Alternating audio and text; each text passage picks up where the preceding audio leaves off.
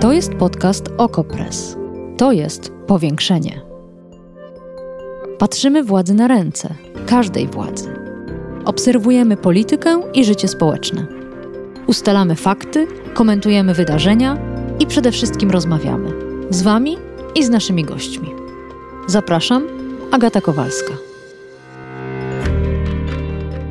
Taniej niż w Warszawie jest w Sztokholmie, Oslo, Barcelonie. Taniej niż w Krakowie jest w Wiedniu, Berlinie, Hamburgu. Taniej niż we Wrocławiu jest w Dublinie, Kopenhadze i Sewilli. Co się dzieje z rynkiem mieszkaniowym w Polsce? Częściowo na to pytanie odpowiedział mój redakcyjny kolega Jakub Szymczak na portalu OKO.press. Pisał tam: ceny mieszkań rosną. Za 50-metrowe mieszkanie w dużym polskim mieście trzeba zapłacić 108 średnich pensji. I powoływał się na dane Expandera. Dalej pisał, jak wskazują analitycy, to może być efekt pandemii. Według raportu w czasie najostrzejszych obostrzeń mieszkania kupowały jedynie stosunkowo zamożne osoby. Przeciętni klienci mieli się z takim zakupem wstrzymywać. A to, konkluduje Szymczak, podnosiło ceny. Dlaczego? Jak to rozumieć? Skoro mniej osób kupuje, to ceny powinny spadać. Skoro mniej osób dostaje kredyt, bo banki zaostrzyły kryteria, to ceny powinny spadać. Skoro nie ma komu wynajmować, bo zamknięto uczelnie, studenci wrócili do domów, to ceny powinny spadać, a rosną. O rozwikłanie zagadek polskiego rynku mieszkaniowego poprosiłam ekspertkę. Powiększenie. Podcast OKO.press. Gościem powiększenia jest pani doktor habilitowana Agata Twardoch, architektka, urbanistka z Wydziału Architektury na Politechnice Śląskiej. Dzień dobry, witam serdecznie. Dzień dobry. Mieszkania drożeją, to stwierdzili analitycy i oczywiście media, ale zanim zaczniemy sprawdzać, czy to jest prawda, to chciałabym ustalić, jak właściwie się rozmawia o cenach mieszkań, żeby naprawdę coś zrozumieć i coś pokazać. Innymi słowy, jakimi kryteriami powinnyśmy zawężać naszą dyskusję, żeby nie popaść w ogólniki, no i koniec końców po prostu w nieprawdę. Żeby zrozumieć ceny i w jakikolwiek sposób działania tego rynku mieszkaniowego, konieczne jest podkreślanie, że mieszkanie nie jest zwykłym towarem z różnych powodów. Mieszkanie nie jest zwykłym towarem dlatego, że z jednej strony jest towarem zarówno luksusowym, a z drugiej strony także podstawowym, czyli tej pierwszej potrzeby. I tutaj jest ta pierwsza sprzeczność. Bo z jednej strony jako dobra pierwszej potrzeby mieszkanie rodzi w człowieku taką silną potrzebę posiadania czy trzymania, wiadomo, bez mieszkania nie da rady. A z drugiej strony jako dobro luksusowe pobudza potrzebę i tworzy potrzebę inwestycyjną.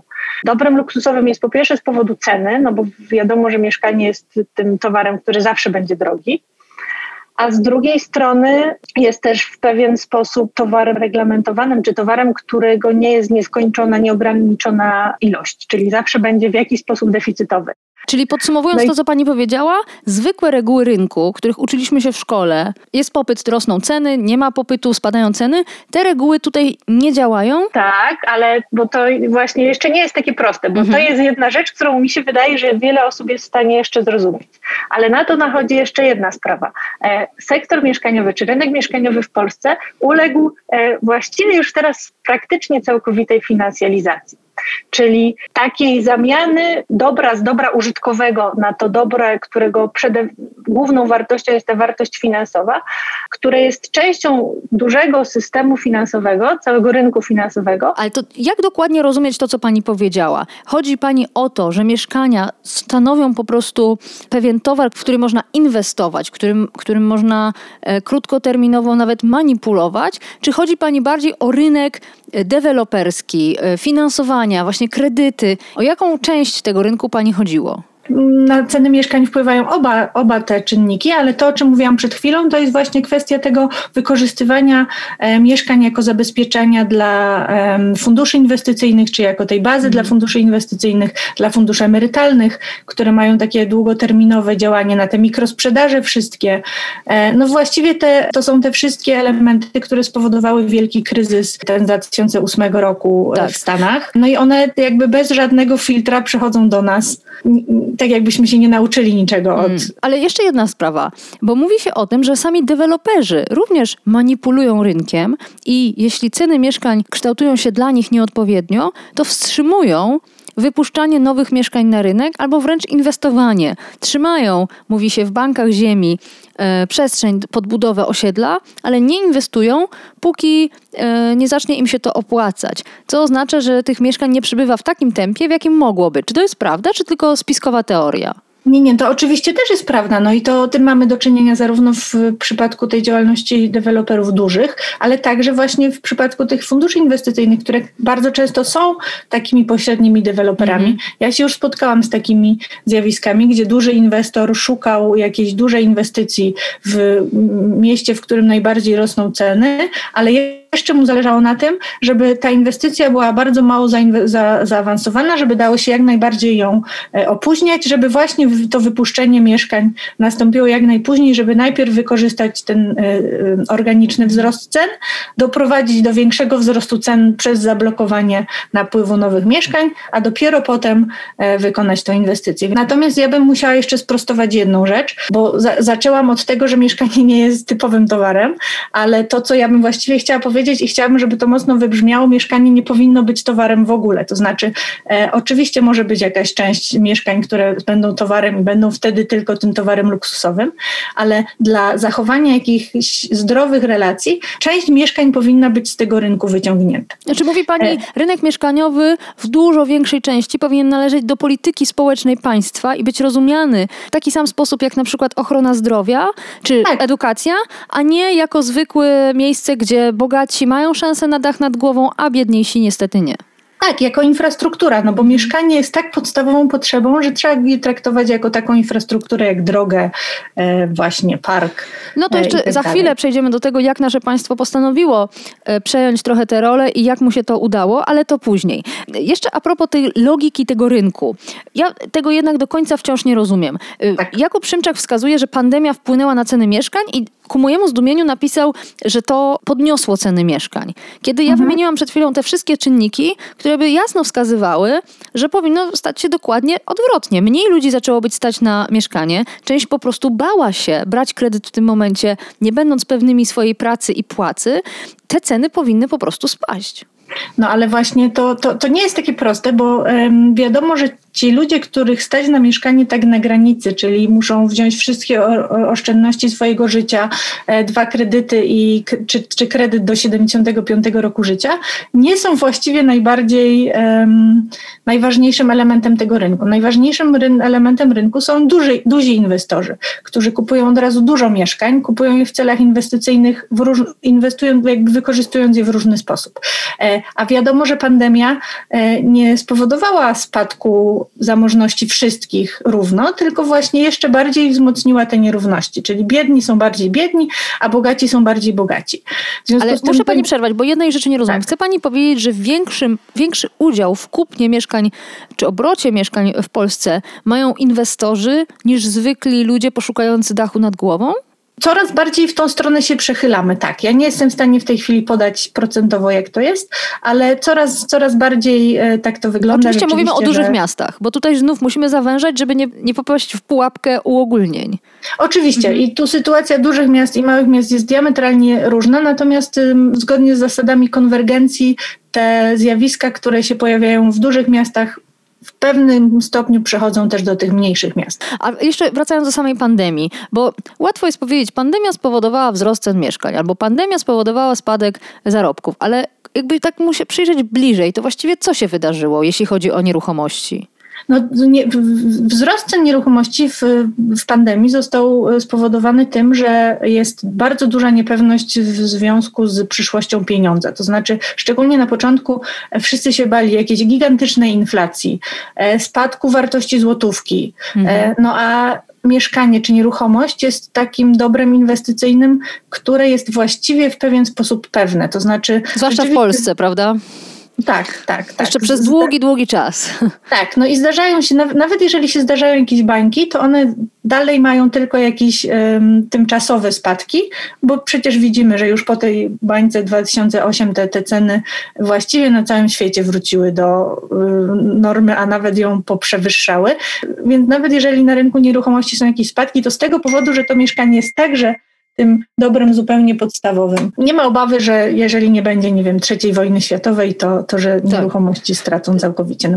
No dobrze, ale w takim razie, bo ja cały czas próbuję utrudniać i zrozumieć, jakie procesy działają na tym rynku. Kolejnym zbiorem, który trafił do sprzedaży, to są mieszkania, czy lokale, właśnie nie wiem, czy można nazwać je mieszkaniami, lokale z najmu krótkoterminowego. To były te wszystkie popularne Airbnb i temu podobne rozwiązania, czyli głównie nastawione na turystykę albo krótko przebywających w danym miejscu biznesmenów i tak dalej. No i te wszystkie mieszkania opustoszały w związku z ograniczeniami w pandemii i część z nich postanowiono sprzedać. I zastanawiam się, jak pani ocenia to zjawisko? Na ile ten zbiór wpłynął na sytuację? Znaczy, mimo że te mieszkania się pojawiły, no to nie wpłynął na spadek cen tych mieszkań. I moim zdaniem to jest w jakiś sposób zrozumiałe, no bo to jest dalej tylko jakiś jeden element tego bardzo skomplikowanego rynku, na który działa w tej chwili tyle sił, że en masse jest zrozumiałe, że ceny rosną. Czyli bogaci ludzie mają dużo pieniędzy i chcą je gdzieś inwestować. Mieszkanie nie jest chronione w Polsce w żaden sposób jako właśnie ta infrastruktura. Jest otwarte całkowicie na wszystkie mechanizmy rynkowe i finansowe. W krajach Europy Zachodniej, na początku zaczęła Pani od porównania sytuacji w Polsce i na Zachodzie. W krajach Europy Zachodniej właściwie cała Europa chroni w jakiś sposób swoich mieszkańców przed taką totalną spekulacją. I to są w różny sposób to robi. To są i kwestie regulowanego czynszu i wspierania wynajmu mieszkań i regulacji wynajmu mieszkań i sektora mieszkań społecznych. I to są wszystko rzeczy, których u nas praktycznie nie ma. One się tam gdzieś pojawiają w jakichś mikroskopijnych procentach. W związku z tym zachodni inwestorzy również po prostu szukając tych miejsc, gdzie można inwestować, również inwestują u nas. Do tego mamy właśnie tą polską klasę średnią, która w dużej mierze nie straciła na pandemii, bo na pandemii straciła raczej klasa ludowa i klasa niższa. Więc znowu to są jakieś miejsca, gdzie się szuka inwestycji. W związku z tym ten dopływ tych mieszkań z apartamentów na wynajem nie był tak duży, żeby zmienić to jakoś w znaczący sposób. Poza tym bardzo dużo właścicieli tych mieszkań na wynajem po prostu pozamykało, zamroziło ten biznes, licząc na to, że on wróci do business as usual. Po drodze jeszcze były takie jakieś otwarcia, gdzie można było z powrotem korzystać, więc też nie jest tak, że wszyscy chcieli sprzedawać. Jeśli chodzi o rynek najmu, już teraz mówię o zwykłym najmie długoterminowym. On z kolei podupadł, przynajmniej w ośrodkach akademickich, gdzie studenci po prostu nagle zniknęli, uczelnie zostały pozamykane.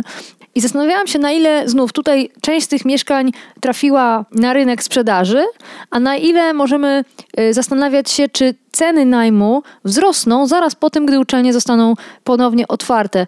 Jak bardzo wrażliwy na taką grupę jak studenci jest ta część rynku?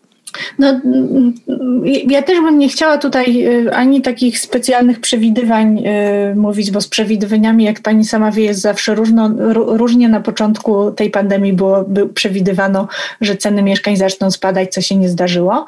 Wydaje mi się, że o tyle mogą wzrosnąć trochę te ceny mieszkań najmu długoterminowego, że one rzeczywiście zostały zamrożone na jakiś czas, a do czynienia z inflacją i ze wzrostem mieszkań kupowanych, czy sprzedawanych, czy właśnie tych własnościowych mamy do czynienia, w związku z tym prawdopodobnie gdzieś te ceny też będą chciały wzrosnąć, jeżeli już się unormuje rynek. Studenci na pewno są jakimś ważnym elementem, natomiast oni też nie są najlepszymi najemcami, bo to są najemcy, którzy chcą wynajmować mieszkania na 10 miesięcy, a nie na 12, więc ci właściciele mieszkań, to oni są dosyć kłopotliwym. Tak, i robią imprezy, wszyscy o tym wiemy. Tak, robią, no właśnie, więc to też nie jest wymarzony klient, że tak powiem, więc kto może, to szuka innych najemców.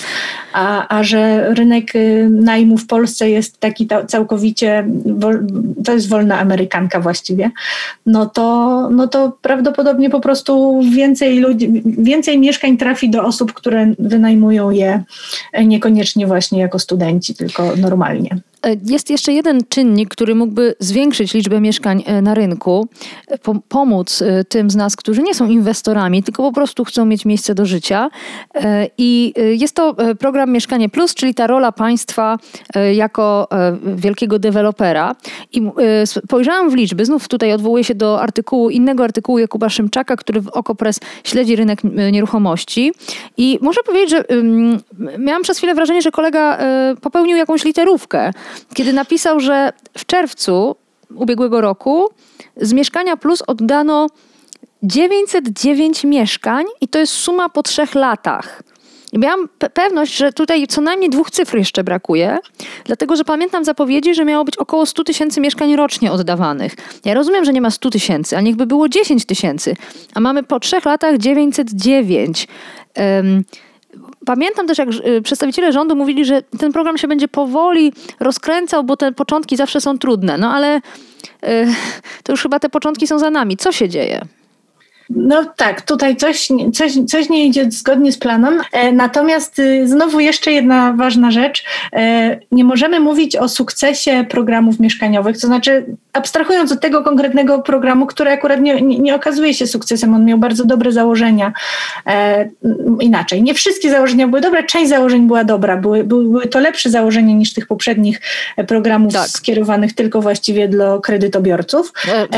Raczej do banków. No właśnie, Dotowanie banku. Więc tutaj jest jakby zmiana w dobrą stronę, ale nie był to program, który skończył się sukcesem. On przychodzi z tego, co wiem, jakieś teraz remodelingi i oczywiście one zostały zatrzymane przez pandemię, ale założenia tej nowej zmiany są bardzo dobre, sprawiają jakby, biorą pod uwagę dużo więcej różnych instytucji, czy organów, czy możliwości pozyskiwania mieszkań. Mhm. Ale muszę zrobić jeszcze jedno założenie, bo nie możemy mówić o sukcesie jakichkolwiek programów mieszkaniowych i w ogóle mieszkalnictwa liczonego liczbą oddanych do użytku mieszkań. W Polsce my nie mamy głodu mieszkaniowego, to znaczy mieszkań w Polsce jest więcej niż gospodarstw domowych. I to oczywiście nie znaczy, że my powinniśmy teraz przestać budować mieszkania i powiedzieć, już wszystko mamy. Natomiast cały czas rozmawiamy właśnie o tych różnych mechanizmach, które sprawiają, że mieszkania są przede wszystkim tym dobrem spekulacyjnym i towarem, a one wcale nie trafiają do ludzi, których ich najbardziej potrzebują. I niezależnie od tego, ile my ich wybudujemy en masse, to się nie zmieni. To znaczy wybudowanie, wspomaganie różnych deweloperów i różnych sytuacji, którzy wybudują nagle nawet 3 miliony mieszkań, nie sprawi, że ci ludzie, którzy nie mają gdzie mieszkać, nagle będą mieli mieszkać. Gdzie? Bo to skapywanie bogactwa nie działa. Ceny mieszkań nie spadają od liczby wybudowanych mieszkań. W związku z tym rzeczywiście tutaj by trzeba było bardziej skupić się na jakichś kwestiach dostępności tych mieszkań. I można to robić programami rządowymi, które budują gdzieś mieszkania, ale ja zupełnie nie jestem zwolenniczką takiego budowania, jak ono było proponowane w tym programie Mieszkanie Plus, bo ono de facto pogłębiało gdzieś te różne nierówności i dysproporcje. W jaki sposób? Proszę zwrócić uwagę, gdzie te mieszkania powstawały. No tak. Nie? To były jakieś peryferyjne lokalizacje. Daleko od drogi, jak to się mówi. No właśnie. We wszystkich cywilizowanych miastach ta sytuacja wygląda tak, że jeżeli deweloperowi pozwalamy budować mieszkanie w obszarze zurbanizowanym, czyli tak jak Warszawa, w mieście, w którym po prostu każde mieszkanie się sprzeda, jest to super zarobek i każdy deweloper korzysta z tego dobra, które to miasto daje, czyli z infrastruktury, z ludzi, z kultury, z tego wszystkiego, czyli z tego dobra wspólnego, no to na zasadzie jakiejś właśnie oddawania części zysku z powrotem do miasta, to wtedy deweloperzy muszą oddawać prowizję mieszkaniową. To jest bardzo różnie robione. W Wiedniu, o którym pani też wspominała, każda inwestycja powyżej 5 mieszkań, 2/3 z wybudowanych mieszkań musi oddawać do puli tych mieszkań dostępnych. To nie wygląda tak, że się ich zupełnie pozbywa, tam to jest dosyć bardziej skomplikowane, ale chodzi o to, że one są dostępne w cenach uważanych za dostępne. I to finansuje deweloper? tą różnicę cen? Tak, to znaczy tak, i to nie jest tak, że on je oddaje, on po prostu musi je wynajmować w tych cenach ustalonych. Ale polscy deweloperzy, słysząc to, złapaliby się za głowy i zaczęli jęczeć cichutko, żeby zbankrutowali, gdyby mieli dotować politykę mieszkaniową państwa. Ale nie dotują, oni oddają część swojego zysku. Dlaczego to jest tak, że... Ale to jest to samo, oddają swój zarobek ciężko pozyskany. No, oddają to, co dostają od miasta. Jakbyśmy powiedzieli deweloperowi, idź sobie teraz wybudować swoje osiedle w środku Polski, na polu daleko od Warszawy, to on by powiedział, nie chcę, bo mi się nie opłaca. No, to jeżeli już nie do końca. W Warszawie... budują w środku pola, a potem wołają, właściwie to mieszkańcy już wołają, nie deweloper, zbudujcie nam tu drogę, światło i doprowadźcie prąd i wodę. No właśnie, no więc jak chodzi o to, że nie może być tak, że mamy po prostu prywatyzację zysków, a uspołecznienie jest strat, tylko musi być, trzeba się tym dzielić, nie? Bo inaczej te miasta stracą w pewnym momencie tą wartość, którą dają. No, przestaną być miejscem do życia. No, widać, co się stało w Berlinie. W Berlinie ceny tak poszybowały, że miasto teraz musi wykupywać mieszkania na wolnym rynku, żeby mogli tam mieszkać zwykli Berlińczycy, bo to po prostu przestało być możliwe. No i... bez stosowania takich narzędzi i bez w ogóle zmiany sposobu myślenia to po prostu nic się nie poprawi. Będziemy biadolić, że ceny szybują do nieba, że ludzie nie mają gdzie mieszkać, że żyją w koszmarnych warunkach, ale bez zaangażowania tego sektora prywatnego to się po prostu nie poprawi. Mm-hmm. Zaangażowania go na zasadach państwowych, a nie na zasadach prywatnych, czyli tak, właśnie łączenia... Czyli bez wymagania od nich czegoś, bo to nie chodzi o to, że oni mają coś dawać, że oni mają być jakimiś wielkimi filantropami. To w ogóle nie o to chodzi. To chodzi o jakieś po prostu, że jeżeli korzystają z dóbr, jakie dają miasta, to powinni się też do tego miasta dokładać. Musimy kończyć, chociaż jeszcze mam mnóstwo pytań, ale to może następnym razem i czekam też na Państwa pytania dotyczące rynku mieszkaniowego albo opinię i krytykę do tego, co powiedziałyśmy. Powiększenie @ oko.press jest ten adres do Państwa dyspozycji, a naszym gościem była pani Agata Twardoch, architektka i urbanistka, doktor habilitowana na Wydziale Architektury Politechniki Śląskiej. Bardzo serdecznie dziękuję za to spotkanie. Dziękuję serdecznie. Powiększenie.